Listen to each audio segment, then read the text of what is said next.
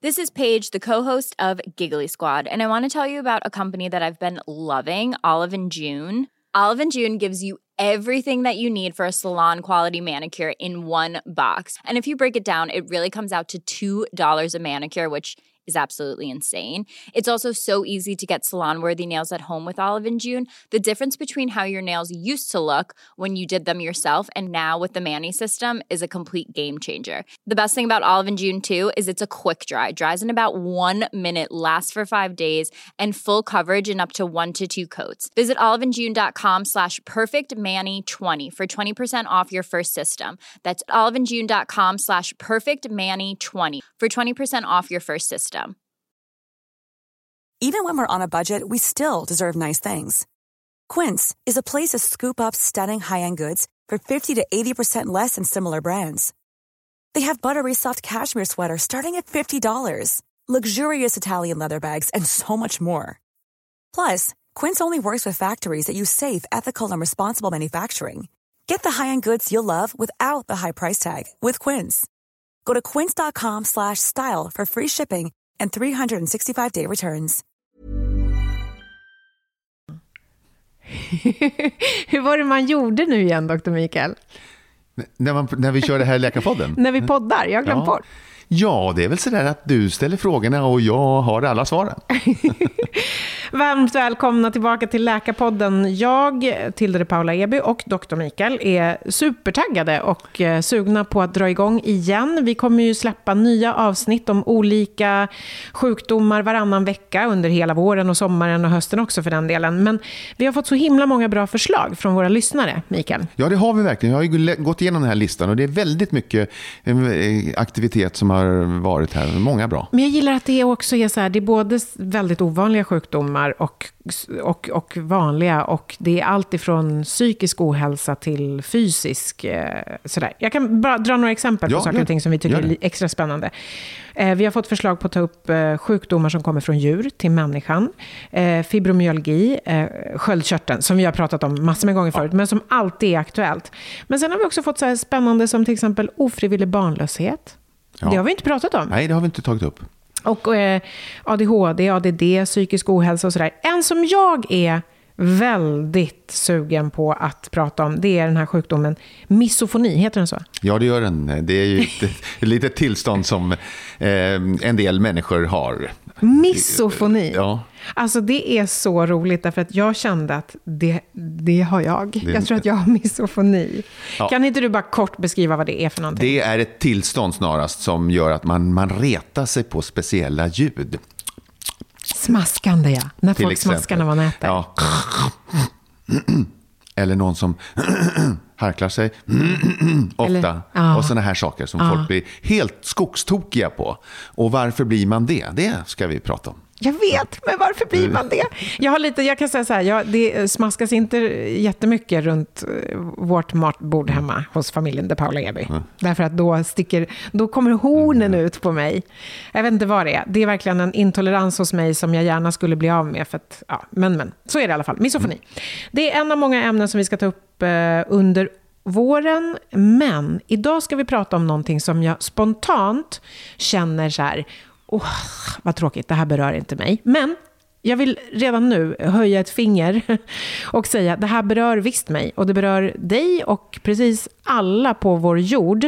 För vi ska prata om antibiotikaresistens. Och idag så är det faktiskt fler som dör av antibiotikaresistenta bakterier än av både HIV och malaria. Nu dör man ju inte av HIV, man dör av följdsjukdomar som beror på HIV. Men både HIV-relaterade sjukdomar och malaria. WHO anser att antibiotikaresistensutvecklingen är ett av de största hoten mot mänskligheten. Vadå, du menar typ att mänskligheten skulle kunna dö ut på grund av antibiotikaresistens? Alltså, vi pratar om hundratals miljoners, miljarders sjuka. Därför vi kan inte längre klara av infektionssjukdomar som står för en oerhört stor del av de dödsfall som finns. Ett skräckscenario är att då är man ju tillbaka på 1200-talet igen. Och det är ett som är under uppsegling, och man brukar ju säga men det där finns ju inte på riktigt. Det är som med klimateffekten, det är folk bara som skriker vargen kommer, vargen kommer. Vargen är redan här, kan jag säga. Hur ofta ska man gå på? Hur ofta ska man gå på?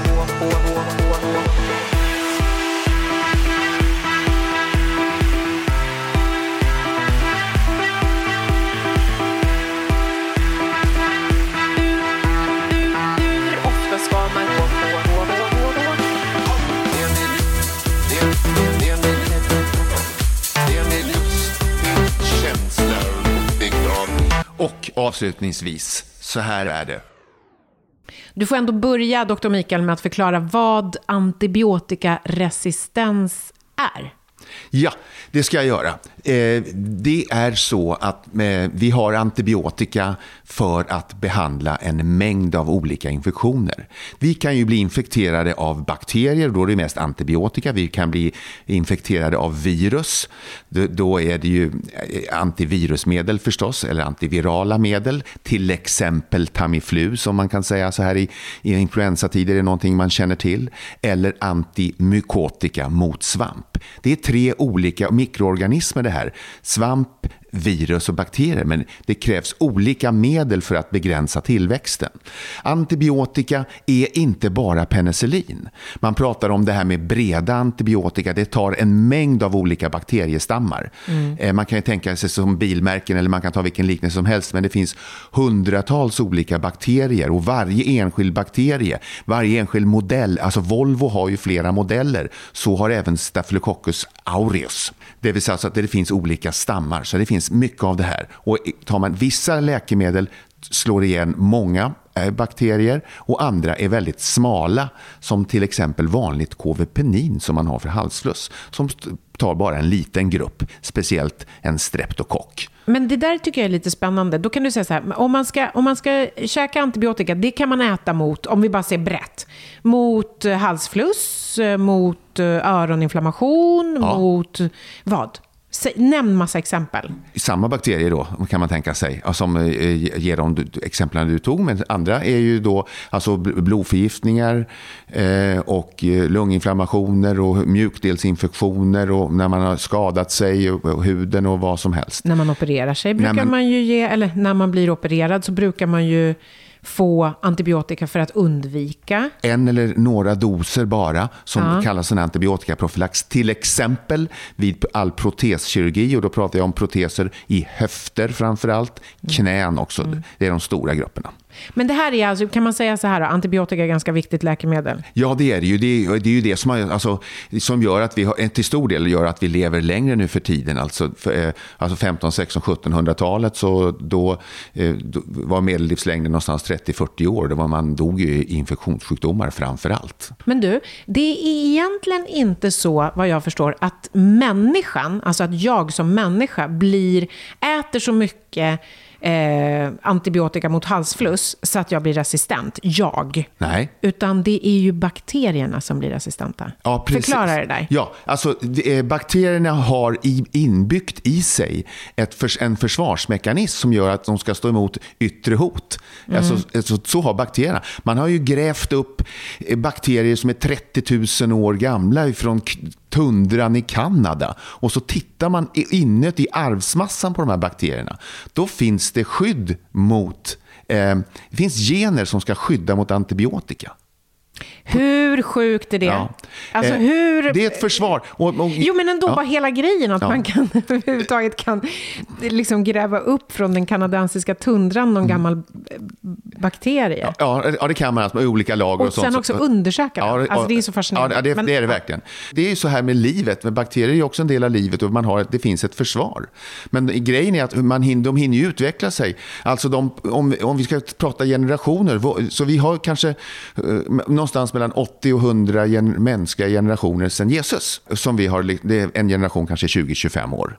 Och det tar en bakterie 20 minuter och delar sig lika många gånger. Och då varje gång så blir den lite bättre kopia som är lite mer skydd mot yttre hot. Mm. Och vad är det yttre hot? Men vadå, så att egentligen är det så att även om man skulle, förlåt, nu avbröt jag dig, men om bakterien har den förmågan att hela tiden förbättra sig själv så snabbt, så spelar det egentligen ingen roll om vi käkar antibiotika, för att då hade ju den utvecklat resistens i alla fall. Alltså förstår jag menar, då hade alltså den, till slut vinner bakterien, är det så? Ja, just det. Så att man kan säga lite sådär att vi har antibiotika till låns, därför att förr eller senare så kommer de bli resistenta mot allting. Men, och då får man väl uppfinna nya då, eller upptäcka nya preparat och ämnen som kan vara som döda bakterier då. Mm. Men under tiden så är det ju, vi förstärker det här, vi försämrar ju det här läget genom att ge det vid fel tillfällen. Varför tar det inte? Jo, alltså när man behandlar till exempel för kort, då kommer ju bakterierna att överleva. Och då blir de resistenta. Är det därför läkaren alltid säger du måste äta hela? Ja, alltså, ja. Dos, om man får 10 dagar. Eller för fel dos, för låg dos, fel antibiotika, för lite antibiotika eller för kort tid till exempel. Då hinner ju de som då dör ju inte de. Om de dör så kan de ju inte utveckla någon resistens. Nej, det är sant. Men om de överlever därför att du fick fel antibiotika eller åt för kort tid och inte gjorde det ordentligt, då kommer de ju klara sig. Mm. Och då har de fattat vad hotet var. Och nästa gång så kanske de är resistenta. Om man tittar på liksom så här rent konkret, hur drabbar det människan? Det här är rent konkret. Alltså om bakterien har utvecklat resistens. Alltså det finns ju olika. Man kan ju vara bärare av och det räcker ju bara att man åker utomlands, man åker till olika länder och man tar med sig resistenta bakterier hem. Man har ju kollat på resenärer som åker till Indien, så 80% av resenärerna som kommer hem, om man tittar i deras bajs då, och kollar på tarmbakterier, så har 80% av resenärer till Indien som har varit där i 2 veckor har med sig resistenta tarmbakterier hem. Thailand ungefär 20% och sådär. Därför man under sin vistelse har kommit i kontakt med resistenta bakterier. Man måste inte ju bli sjuk. Du kan ju vara bärare. Men när av bakterier, till exempel, om du kan ju vara en bärare av till exempel det här MRSA, sjukhussjukan. Det här är det en akronym för att man är resistent mot ett speciellt penicillin. Mm-hmm. Och du måste ju inte ha en infektion. Men när du väl får en infektion så vet man inte vad man ska göra. Det kan inte behandla den. Och då finns det några... Och då upptäcker man det när den här människan kommer till sjukhus. Ja, just det. Och infekterar någonting och så behandlar man och så går det inte. Och det här kostar ju enorma pengar. Som det nu är så kostar det väl i Sverige, bortsett från mänskligt lidande och död, så kostar det 300-400 miljoner kronor per år. Och det här väntas ju tillta då, i och med att man slösar med, man behandlar på fel sätt. Uh-huh. Och då, vad gör man? Man måste isolera de här patienterna. Man måste behandla dem längre med andra antibiotika. Man måste ibland amputera kroppsdelar därför att du inte kan behandla, utan du får ta bort dem. Men kan man också dö? Ja, verkligen. Det är en blodförgiftning som du inte kan behandla. Du får en resistenta bakterier som sätter sig på hjärtklaffarna till exempel.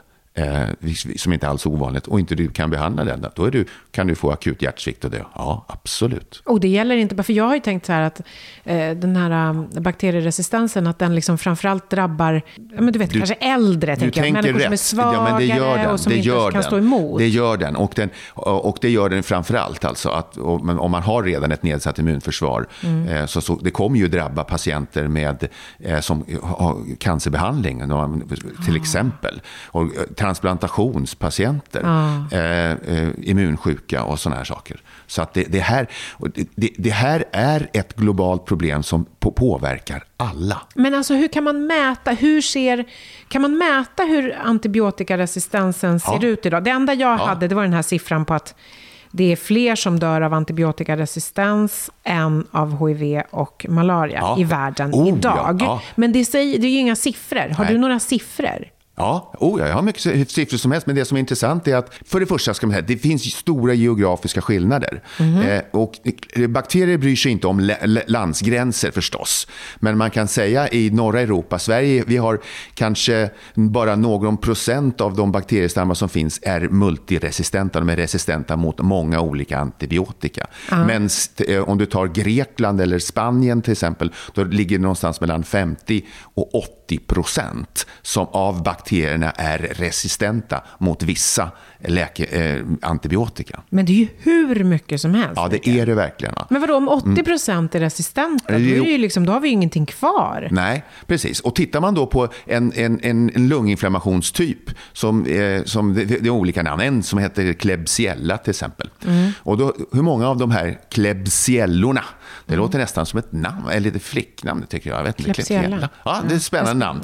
Det är en elak bakterie i alla fall. Och då är 1% av de bakterierna är resistenta i Sverige. Men samma bakterie så är det över 50% resistenta i Turkiet, Spanien, Italien. I södra Europa. Ja. Och det är ju inte... Alltså, och då måste man ta till någonting annat. Men har man någonting annat att ta till än så länge? Än så länge finns det några sista antibiotika. Något som heter vancomycin till exempel. Men det här måste ju drabba, jag tänker det här måste ju drabba utvecklingsländerna allra värst. Ja, för där har man ju kanske mindre tillgång till variationen. Man har mindre tillgång till mediciner och de mediciner man har, nu pratar vi luftvägsinfektioner som folk dör, miljontals människor på jorden dör i.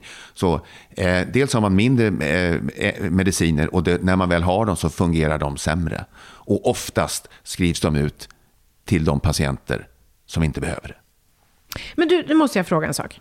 Är det så då att detta beror på att vi har använt för mycket antibiotika på fel sätt? Så kan man sammanfatta det. Så det är läkarnas fel? För det är ju ingen vanlig människa som kan skriva ut antibiotika till sig själv. Utan det här är ju... Alltså, det här ju kan vi skylla... Ja, det kan man skylla på. Ja, det är bara läkare som kan skriva ut antibiotika. Nej. Där har vi ju problemet. Jag har själv nyligen varit i Thailand. Jag kunde köpa... Jag behöver inte identifiera mig. Jag kunde köpa... Vem som helst kunde köpa antibiotika på apoteken där. Fortfarande? Ja. Trots att man vet om det här? Ja, så att det är inte... Men i Sverige är det bara läkare. Och i Europa på det hela taget, EU, så är det, krävs det en läkarordination. Men det finns ju, då har man ju löst det så på en del ställen att man får procent. Alltså det lönar sig för läkare att skriva ut mediciner. Och jag har ju ingenting problem med att folk ska tjäna pengar och sånt där. Och det här, det är liksom, fast det, inte på det här. Men nej, precis. Det finns väl gränser för vad som är moraliskt okej att tjäna pengar på. Ja, men det vet man ju att det klarar människor inte av. Nej, men får jag fråga så betyder det att då har ju läkemedelsbranschen, alltså This Mother's Day, celebrate the extraordinary women in your life with a heartfelt gift from Blue Nile. Whether it's for your mom, a mother figure, or yourself as a mom, find that perfect piece to express your love and appreciation. Explore Blue Nile's exquisite pearls and mesmerizing gemstones that she's sure to love. Enjoy fast shipping options like guaranteed free shipping and returns. Make this Mother's Day unforgettable with a piece from Blue Nile. Right now, get up to 50% off at BlueNile.com. That's BlueNile.com. A lot can happen in the next 3 years. Like a chatbot may be your new best friend. But what won't change? Needing health insurance. UnitedHealthcare Tri-Term Medical Plans are available for these changing times. Underwritten by Golden Rule Insurance Company, they offer budget-friendly, flexible coverage for people who are in between jobs or missed open enrollment. The plans last nearly 3 years in some states, with access to a nationwide network of doctors and hospitals. So for whatever tomorrow brings, UnitedHealthcare Tri-Term Medical Plans may be for you. Learn more at uh1.com. Imagine the softest sheets you've ever felt. Now imagine them getting even softer over time. That's what you'll feel with Bowl and Branch's organic cotton sheets. In a recent customer survey, 96% replied that Bowl and Branch sheets get softer with every wash. Start getting your best night's sleep in these sheets that get softer and softer for years to come. Try their sheets with a 30-night guarantee. Plus, get 15% off your first order at bowlandbranch.com. Code BUTTERY. Exclusions apply. See site for details. Antibiotikatillverkarna har alltså gått till läkare och sagt så här: hörni, om ni skriver ut vårt antibiotika så får ni 1% på det och så blir ni stenrika. Och då säger doktorn, ja men då kommer det bli antibiotikaresistens i framtiden. Ja, fast det är inte vårt problem. Så, det var en bra sammanfattning. Så kan man säga. Men alltså det är ju märkliga system när man har, när alltså det lönar sig att skriva ut en medicin. Det lönar sig. Här står jag mellan valet och kvalet. Jag ska ge ingen medicin, då får jag inga. Du har ett tillstånd som kroppen läker ut själv. Ja. Det ger mig 0 kronor, men om jag gett antibiotikum så kanske går just för den här patienten, enskilda patienten, kanske går någon dag fortare, kanske, jag vet inte. Och så får jag pengar om jag skriver ut. Men då får jag 1000 spänn istället. Ja. Det är något som jag vill bara säga, man blir ju upphetsad nästan, men det är ju spännande. Du kan alltså se en direkt koppling mellan antibiotikaresistens och samhällsskick. Hur då? Alltså, ju större korruption det finns i ett land, desto mer antibiotikaresistens. Är det så? Ju större del privat sjukvård, desto större del antibiotikaresistens. Nej. Ja. Så det där är ju återigen, det här är ju inte ett politiskt program. Det här blev ju nästan politiskt. Nej, men, jag skulle precis säga det. Ja, det är ju inte det. Men man gör ju lite fel. Det är tankefel här när det lönar. Alltså Sverige, det finns olika organisationer. En som heter Strama. Också ett långt namn. För det handlar om att man ska begränsa resistensutvecklingen och minska antibiotikaanvändning. Och det har vi minskat i Sverige.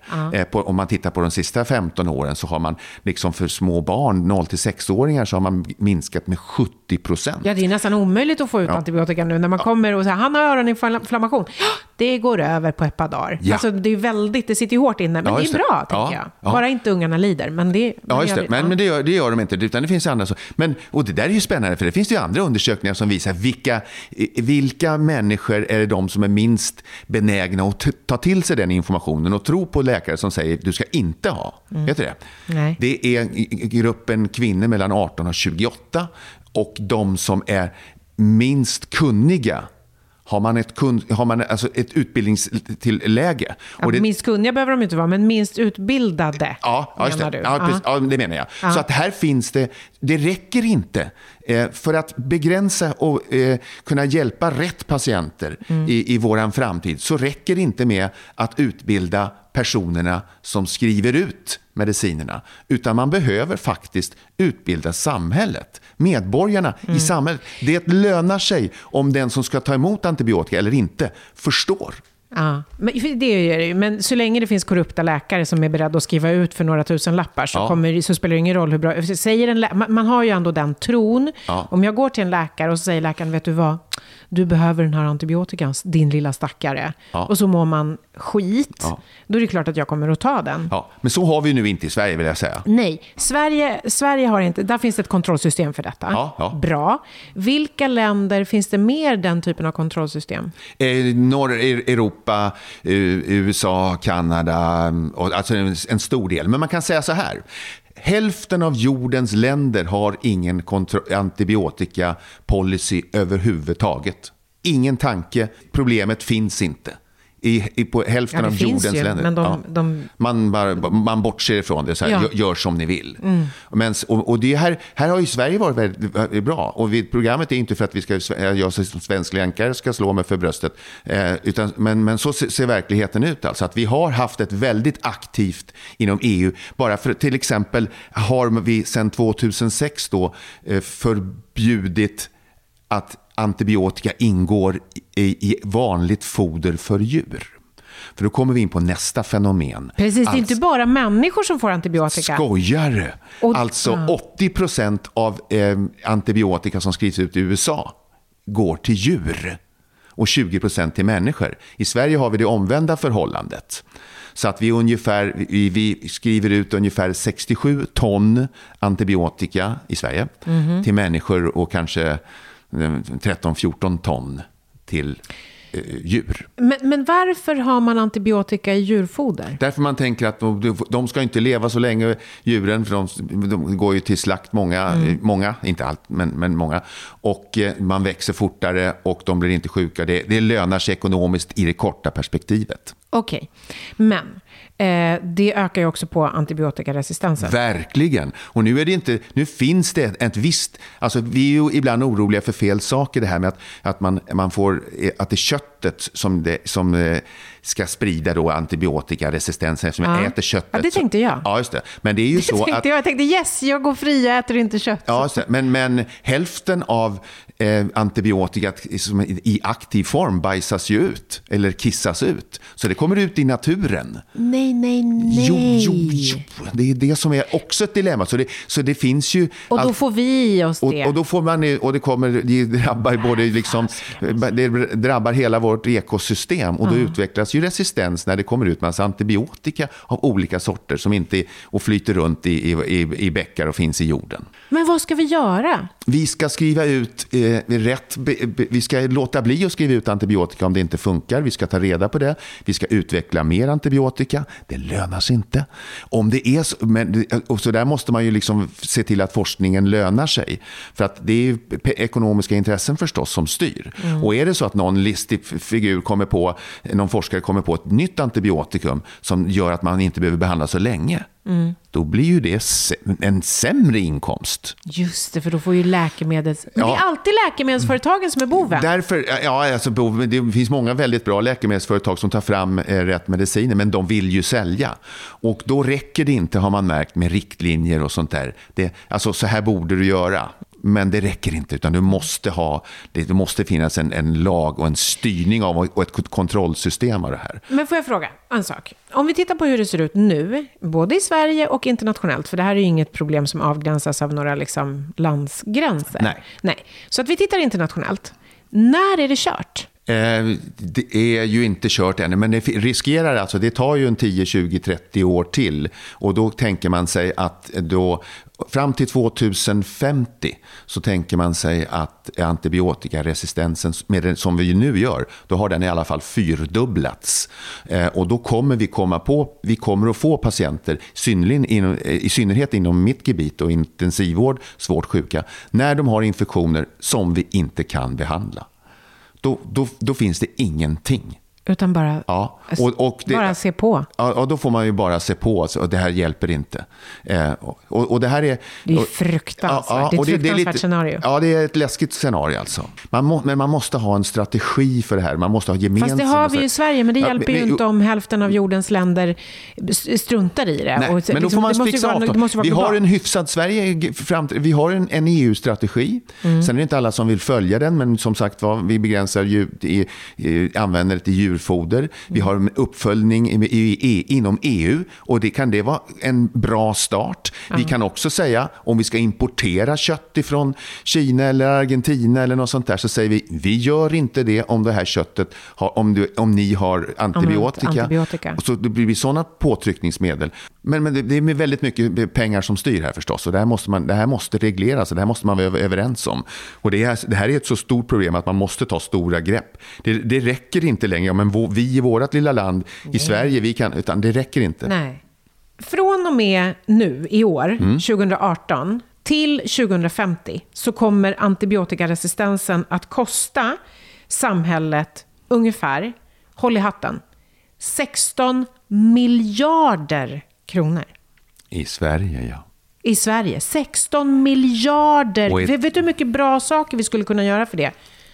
Till människor som behöver våran hjälp. Ja, och i världen 100 000 miljarder till 2050. 100 000 miljarder? Hur många bra saker skulle vi inte kunna göra för det? De pengarna. Fördela liksom lite mer rättvisa i världen. Ja, hur många människor kommer att dö av det här då, tror man? Ja, men säg. Ungefär 30 stycken Sverige. 300 miljoner människor kommer att dö på grund av att man inte har läkemedel att behandla de infektionssjukdomar som de har. Fram till 2050? Ja, fram till så många människoliv.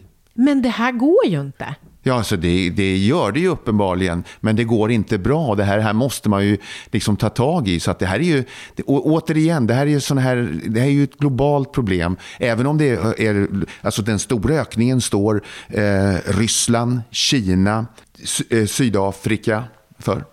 Nej, men alltså det är en sån mörk framtidsbild där jag känner så här, läkemedelsindustrin måste ta ett stort ansvar. Enskilda läkare måste ta ett stort ansvar. Och liksom våra politiker måste ta ett enormt stort ansvar. Men vad kan vi vanliga människor göra under tiden? Alltså till att börja med så får man ju liksom acceptera då de råd som man då får från professionen. Så att det är nog, de kan nog mer än mig. Om man har pysslat med infektionssjukdomar hela sitt liv, så får jag väl tro på det. Så säger de nej till antibiotika, då ska man acceptera det. Ja, då ska man liksom det ska finnas en acceptans för det där. Men man måste naturligtvis ta ett stort tag. Enskilda små länder, det är jättebra, men vi måste ta några stora rejäla tag. Men jag skulle vilja komma här med några så här är det. Ja. Vad kan vi göra? Använd inte antibiotika som du har fått vid något tidigare tillfälle. Nej, men det är väl klart. Det är väl självklart. Här, nej, det är jättevanligt att folk börjar... Men vadå, man spar lite från den gamla omgången och så petar man i sig lite när man mår... Jaha. Oj, det är väldigt vanligt. Är det? Ja. Men gud, det skulle jag aldrig göra. Ja. Jag tar aldrig mediciner som är receptbelagda om inte lack. Alltså. Vi hade det här uppe senast, inte länge sedan på Nyhetsmorgon, när vi pratade om hur länge håller ett läkemedel, om jag har sparat det. Ja, min antibiotika, det står att det har gått ut, kan jag ta det ändå? Alltså, ja, det är två olika frågor, men det är en jättedum idé, så därför säger jag det igen. Använd inte gammalt. Och, nej men gå tillbaka till apoteket med gamla mediciner. Det var min andra, perfekt så att säga. Ja, så här är det. Är det så att ni har antibiotika som inte ska användas, lämna tillbaka det till apotek. Och avslutningsvis det här, så här är det. Tänk på hur smittspridning går till. Hygien, lär er lite grejer så får ni mer frisk tid av det liv vi har fått. Man kommer ha mer kvalitetstid och mindre avbrott för infektionssjukdomar om man tvättar händerna. Om man inte petar sig i näsan och slickar på fingrarna. Alltså, tänk er för med vanliga grundläggande enkla hygienrutiner. En sista fråga bara innan jag låter dig springa iväg i ditt spännande liv som läkare. Ja, varsågod. Jag bara undrar så här, hur ska man förhålla sig, förutom sina så här är det, hur ska man förhålla sig till exempel om man är utomlands? Ska jag nu vara rädd för, nu äter ju jag just inte kött, men ska jag vara rädd för att äta kött? Ska jag, om jag blir sjuk utomlands, ska jag då kräva av läkaren, den jag nu träffar, att inte få antibiotika? Alltså hur ska man förhålla sig till när man är ute och reser? Alltså man ska äta säkra grejer. Man ska inte äta råfisk. Man ska inte äta råa skaldjur. Inte skalade rådjur tänkte jag säga. Men, jo. Ja. Ja, nej, men man ska undvika liksom, bufféer och sånt. Men man måste ju naturligtvis kunna äta mat ut. Men man ska gärna se till att den är tillagad på ett sånt sätt att bakterierna har dött. Det är ju det bästa att ha lite kunskap om det. Men att säga till människor sluta res, det kommer inte att ske. Men sen så tar man sig en risk ändå. Man ska tänka till i alla fall tycker jag innan man är ute och reser med spädbarn. Och det här är lite provocerande vet jag för många barnfamiljer som vill ut och resa. Men alltså vi utsätts för väldigt mycket smitta på flygplatser och sånt. Och just barn yngre än 18 månader utsätts ju för en stor risk, inte bara minst. Det är ju bara vanliga virussjukdomar, mässling inte minst som du vet. Mm. Så att där ska man tänka till. Hygien, tänk till, var försiktig. Lämna in antibiotika, ät inte egna antibiotika utan fråga om det verkligen behövs nästa gång du blir sjuk. Mm. Så att du får rätt. Inte pröva först med det du hade hemma och sen söka sjukvård. Det här är jättevanligt. Tror att vi kommer få ordning på det här, doktor Mikael? För den bild som du målar upp är ju ändå rätt dyster när det gäller antibiotikaresistens. Jag tror att antibiotikaresistensen kommer finnas kvar. Det är jag helt säker på att den kommer göra. Men vi kan ha någorlunda kontroll på den. Jag tror inte det räcker med att bara vädja till doktorer att inte... Så länge det lönar sig, så länge det finns pengar att göra sånt här. Så där har jag lite gett upp på din egna kår? Ja, det... att man skriver ut, man gör saker som inte är riktigt bra för kortsiktig vinning. Så här måste man ha ett regelverk som man lever efter. Man måste ha uppföljning och kunskap och lagar som säger vad du får göra och inte. Och det här med att man, som vi har börjat med djurfoder och sånt i Europa, att man inte får det till det är en bra början. Men det är en lång väg att vandra alltså. Men vi har antibiotika till låns. Tack snälla doktor Mikael. Även om det, tycker jag har lärt mig så mycket bara på 30 minuter. Tack snälla. Även om det var dystert så finns det ju fortfarande saker vi kan göra. Ja, precis. Det gör det. Vi måste hela tiden försöka bli bättre. Hörrni, tack snälla igen för att ni skickar in en massa förslag på vad vi ska prata om. Vi tar till oss det och kommer att ta upp så många vi bara hinner av de ämnen som ni har föreslagit. Och det har ni gjort på... Läkarpodden@tv4.se, på Läkarpoddens Insta och också på tv4.se/läkarpodden. Hoppas att vi hörs igen om 2 veckor. Puss och kram så länge. Kram så mycket. Hey, it's Danny Pellegrino from Everything Iconic. Ready to upgrade your style game without blowing your budget? Check out Quince. They've got all the good stuff, shirts and polos, activewear and fine leather goods, all at 50 to 80% less than other high-end brands. And the best part? They're all about safe, ethical and responsible manufacturing. Get that luxury vibe without the luxury price tag. Hit up quince.com/upgrade for free shipping and 365-day returns on your next order. That's quince.com/upgrade. Mom deserves the best, and there's no better place to shop for Mother's Day than Whole Foods Market. They're your destination for unbeatable savings, from premium gifts to show-stopping flowers and irresistible desserts. Start by saving 33% with Prime on all body care and candles. Then get a 15-stem bunch of tulips for just $9.99 each with Prime. Round out Mom's menu with festive rosé, irresistible berry chantilly cake, and more special treats. Come celebrate Mother's Day at Whole Foods Market.